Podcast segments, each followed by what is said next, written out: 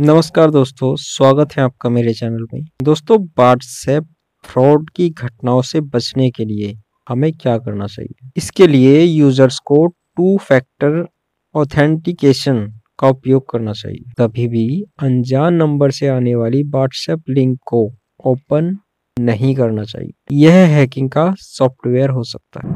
WhatsApp पर अनजान number से आने वाली फ़ाइल को डाउनलोड नहीं करना चाहिए। यदि आपके मोबाइल पर बिना मंगवाए अपने आप ओटीपी आया है तो उसे नज़रअंदाज कर दें और उसे किसी के साथ शेयर न करें। किसी भी रिश्तेदार या दोस्त के अकाउंट से मिले मैसेज पर भी बिना बात किए भरोसा नहीं करना चाहिए। यदि किसी रिश्तेदार या दोस्त के अकाउंट से पैसे की मांग की जा रही है तो पहले उस रिश्तेदार या दोस्त से बात अवश्य कर लें।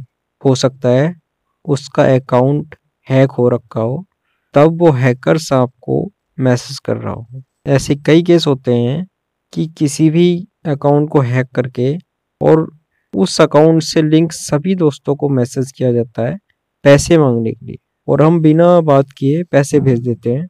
इस तरह से बहुत फ्रॉड हो रहे हैं।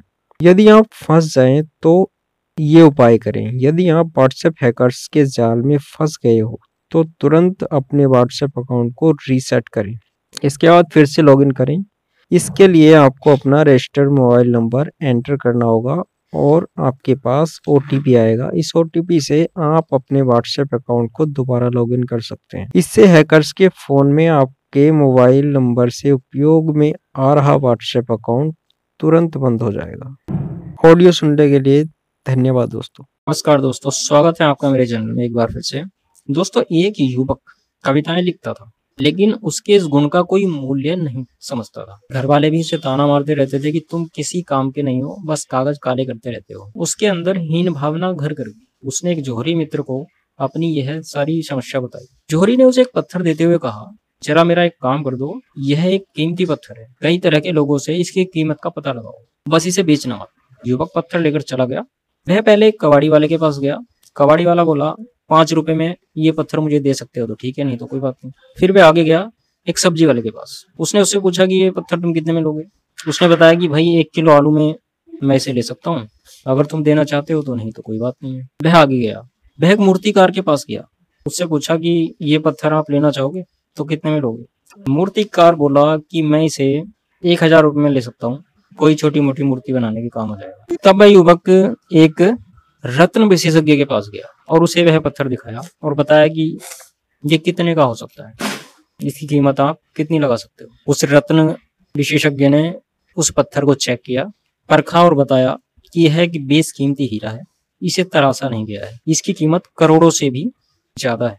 वह युवक उस पत्थर को वापस लेकर आ गया और ये प्रक्रिया पूरी होने तक उसके मन से हीन भावना जा चुकी, क्योंकि वो समझ चुका था कि सबकी नज़र में किसी भी चीज़ का या किसी भी व्यक्ति की वैल्यू अलग अलग होती है, क्योंकि वो उसके बारे में जानता नहीं है। जो जितना जानता है, वो उस हिसाब से उसकी कीमत समझता है। इसीलिए कहते हैं कि हीरे की पहचान केवल जोहरी को होती है। तो दोस्तों, हमें भी अपने अंदर के गुणों को पहचान कर और उन विशेष गुणों को तराश कर अपने आप को कीमती बनाना चाहिए। अपने जीवन को प्रोग्रेस की ओर ले जाना चाहिए, सफल बनाना चाहिए। ना कि दूसरों की बातें सुनकर अपनी वैल्यू को तय करना चाहिए। खुद को पहचानिए समझिए, सीखिए, आप कुछ भी कर सकते हैं। थैंक यू दोस्तों। और खबरी पर मुझे फॉलो करना ना भूलें। दोस्तों, एक बार राजा कृष्णदेव राय और तेनालीराम के बीच की बात को लेकर विवाद हो गया। तेनालीराम रूट कर चले गए। आठ दस दिन बीत गए तो राजा का मन उदास हो गया। राजा ने तुरंत सेवकों को तेनालीराम को खोजने के लिए भेजा। आसपास का पूरा क्षेत्र छान लिया, पर तेनालीराम का कहीं अता पता नहीं चला। अचानक राजा को एक तरकीब सूझी। उसने सभी गाँवों में मुनादी कराई।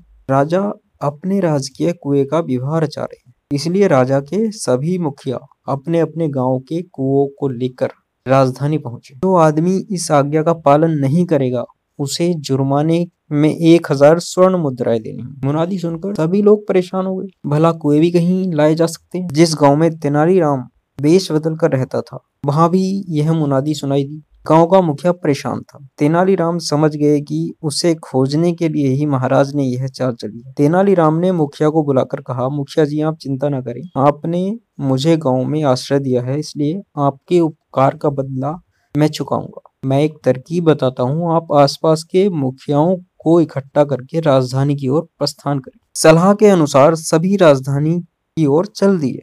तेनालीराम भी उनके साथ थे। राजधानी के बाहर पहुंचकर वे एक जगह पर रुक गए।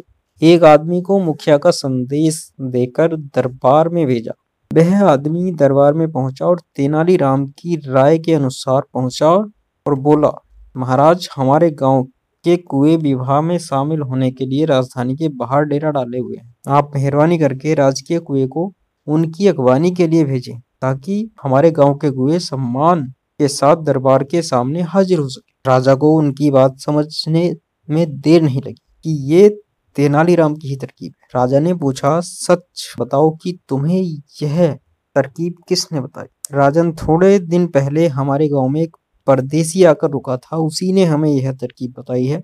आगंतुक ने जवाब दिया। सारी बात सुनकर राजा स्वयं रथ पर बैठकर राजधानी से बाहर आए और ससम्मान तेनालीराम को दरबार में वापस ले आए। गाँव वालों को भी पुरस्कार देकर विदा किया। दोस्तों, कैसी लगी है कहानी?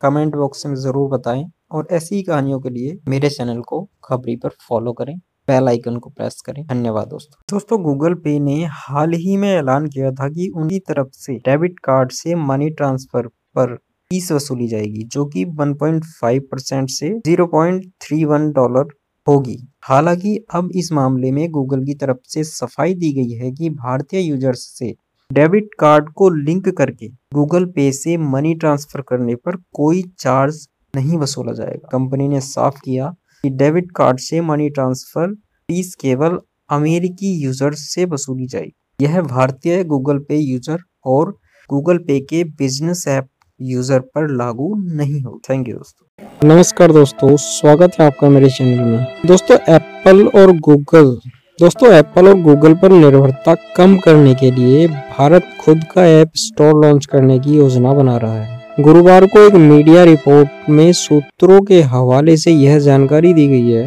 देश में एंड्रॉयड की 97 प्रतिशत बाज़ार हिस्सेदारी है। सरकार पर दबाव है कि इस मामले में भारतीय स्टार्टअप्स की मदद की जानी चाहिए। रिपोर्ट के मुताबिक घरेलू ऐप स्टोर गूगल या एप्पल की तरह ऐप स्टोर करने के लिए 30 प्रतिशत फ़ीस नहीं लगी।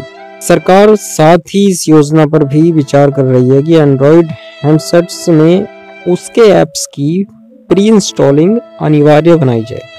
दरअसल, हाल में गूगल और भारतीय स्टार्टअप्स के बीच कई विवाद सामने आए हैं। गूगल ने पेटीएम के बाद food delivery service provider company Zomato और स्विगी को भी नोटिस भेजा है। उसका आरोप है कि ये भारतीय स्टार्ट एप्पल स्टोर के दिशा निर्देश और नियमों का उल्लंघन कर रहे गूगल ने इन दोनों कंपनियों के गेमिंग फीचर पर आपत्ति जताई है। इसके बाद से घरेलू ऐप स्टोर की मांग बढ़ने लगी है। इससे पहले गूगल ने डिजिटल पेमेंट कंपनी पेटीएम को अपने प्ले स्टोर से हटा दिया था। गूगल का आरोप था कि पेटीएम अपने प्लेटफॉर्म पर खेल के सट्टे से जुड़ी गतिविधियों से संबंधित नीतियों का उल्लंघन कर रहा है। हालाँकि कुछ ही घंटे बाद पेटीएम को प्ले स्टोर पर बहाल कर दिया गया था। पेटीएम ने गूगल के आरोपों को खारिज कर दिया था। थैंक यू दोस्तों। कैसी लगी जानकारी? कमेंट बॉक्स में ज़रूर बताएँ। दोस्तों, हज़ारों साल पहले किसी वन में एक बुद्धिमान बंदर रहता था। वह हज़ारों बंदरों का राजा भी था। एक दिन वह और उसके साथी वन में कूदते फांदते ऐसी जगह पहुँच गए जिसके निकट क्षेत्र में कहीं भी पानी नहीं था। नई जगह और नए परिवेश में प्यासे थे। व्याकुल नन्हे वानरों के बच्चे और उनकी माताओं को तड़पते देख उसने अपने अनुचरों को तत्काल ही पानी के लिए किसी स्रोत को ढूँढने की आज्ञा दी। कुछ ही समय के बाद उन लोगों ने एक जलाशय ढूंढ निकाला। प्यासे बंदरों की जलाशय में कूदकर अपनी प्यास बुझाने की आतुरता को देखकर बानराज ने उन्हें रुकने की चेतावनी दी, क्योंकि वे उस नए स्थान से अनभिज्ञ थे। अतः उसने अपने अनुचरों के साथ जलाशय और उसके तटों का सूक्ष्म निरीक्षण व परीक्षण किया। कुछ ही समय बाद उसने कुछ ऐसे पद चिन्हों को देखा जो जलाशय को उन्मुक्त तो थे, मगर जलाशय से बाहर को नहीं लौटे थे। अर्थात उस जलाशय से आए तो थे, मगर जलाशय के बाहर नहीं गए। बुद्धिमान बानर ने तत्काल ही यह निष्कर्ष निकाला कि उस जलाशय में निश्चय ही किसी खतरनाक दैत्य जैसे प्राणी का वास था।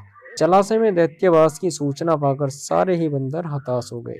तब बुद्धिमान बानर ने उनकी हिम्मत बंधाते हुए यह कहा कि वे दैत्य के जलाशय से फिर भी अपनी प्यास बुझा सकते हैं, क्योंकि जलाशय के चारों ओर भैंत के जंगल थे। जिन्हें तोड़कर वे उनकी नली से सुड़क सुड़क कर पानी पी सकते हैं। सारे बंदरों ने ऐसा ही किया और अपनी प्यास बुझा ली। जलाशय में रहता दैत्य उन्हें देखता रह गया, मगर क्योंकि उनकी शक्ति जलाशय तक ही सीमित थी, वह उन बंदरों का कुछ भी नहीं बिगाड़ सका। प्यास बुझाकर सारे बंदर फिर से अपने वन को लौट गए। तो दोस्तों, बुद्धिमानी से हर कार्य सरल हो जाता है। थैंक यू दोस्तों। दोस्तों, एक समय की बात है, किसी गाँव में एक साधु रहते थे। वह भगवान की बड़ी भक्ति करते और निरंतर एक पेड़ के नीचे बैठकर तपस्या किया करते थे। उनका भगवान पर अटूट विश्वास था और गाँव वाले भी उनकी इज़्ज़त किया करते थे। एक बार गाँव में बहुत भीषण बाढ़ आ गई। चारों तरफ़ पानी ही पानी दिखाई देने लगा। सभी लोग अपनी जान बचाने के लिए ऊँचे स्थानों की तरफ़ बढ़ने लगे। जब लोगों ने देखा कि साधु महाराज अभी भी पेड़ के नीचे बैठे, भगवान का नाम जप रहे हैं तो उन्हें यह जगह छोड़ने की सलाह दी। पर साधु ने कहा, तुम लोग अपनी जान बचाओ, मुझे तो मेरा भगवान बचाएगा। धीरे धीरे पानी का स्तर बढ़ता गया और पानी साधु के कमर तक आ पहुँचा। इतने में वहाँ से एक नाव गुजरी। मल्ला ने कहा, हे साधु महाराज, आप इस नाव पर सवार हो जाइए मैं आपको सुरक्षित स्थान पर पहुँचा तो साधु बोले, नहीं, मुझे तुम्हारी मदद की आवश्यकता नहीं है। मुझे तो मेरा भगवान बचाएगा। नाव वाला चुपचाप वहाँ से चला गया। कुछ देर बाद बाढ़ और प्रचंड हो गई। साधु ने पेड़ पर चढ़ना उचित समझा और वहाँ बैठकर ईश्वर को याद करने लगे। तभी अचानक उन्हें गड़गड़ आवाज़ सुनाई दी। एक हेलीकॉप्टर उनकी मदद के लिए आ पहुँचा। बचाव दल ने एक रस्सी लटकाई और साधु को उसे ज़ोर से पकड़ने का आग्रह किया। पर साधु फिर बोले, मैं इसे नहीं पकड़ूँगा, मुझे तो मेरा भगवान बचाएगा। उनकी हट के आगे बचाव दल भी उन्हें लिए बगैर वहाँ से चला गया। कुछ ही देर में पाड़ और तेज हुई और उस धारा में पेड़ बह गया। साधु की मृत्यु हो गई। मरने के बाद साधु महाराज स्वर्ग पहुँचे और भगवान से बोले, हे प्रभु, मैंने तुम्हारी पूरी लगन के साथ आराधना की, तपस्या की, पर मैं पानी में डूब कर मर गया पर तुमने मुझे नहीं बचाया। ऐसा क्यों? भगवान बोले, हे साधु महात्मा, मैं तुम्हारी रक्षा करने एक नहीं बल्कि तीन बार आया। पहला ग्रामीण के रूप में, दूसरा नाव वाले के रूप में और तीसरा हेलीकॉप्टर बचाव दल के रूप में। किंतु तुम मेरे इन अवसरों को पहचान नहीं पाए। तो दोस्तों, भगवान प्रत्यक्ष किसी की रक्षा करने नहीं आते। वो किसी न किसी रूप में या किसी के ज़रिए अपनी सहायता हम तक पहुंचाते हैं। भगवान किसके हाथों से तुम्हें क्या दे दें, किसके पैरों से चलकर तुम्हारे पास आ जाएँ, ये कोई नहीं बता सकता।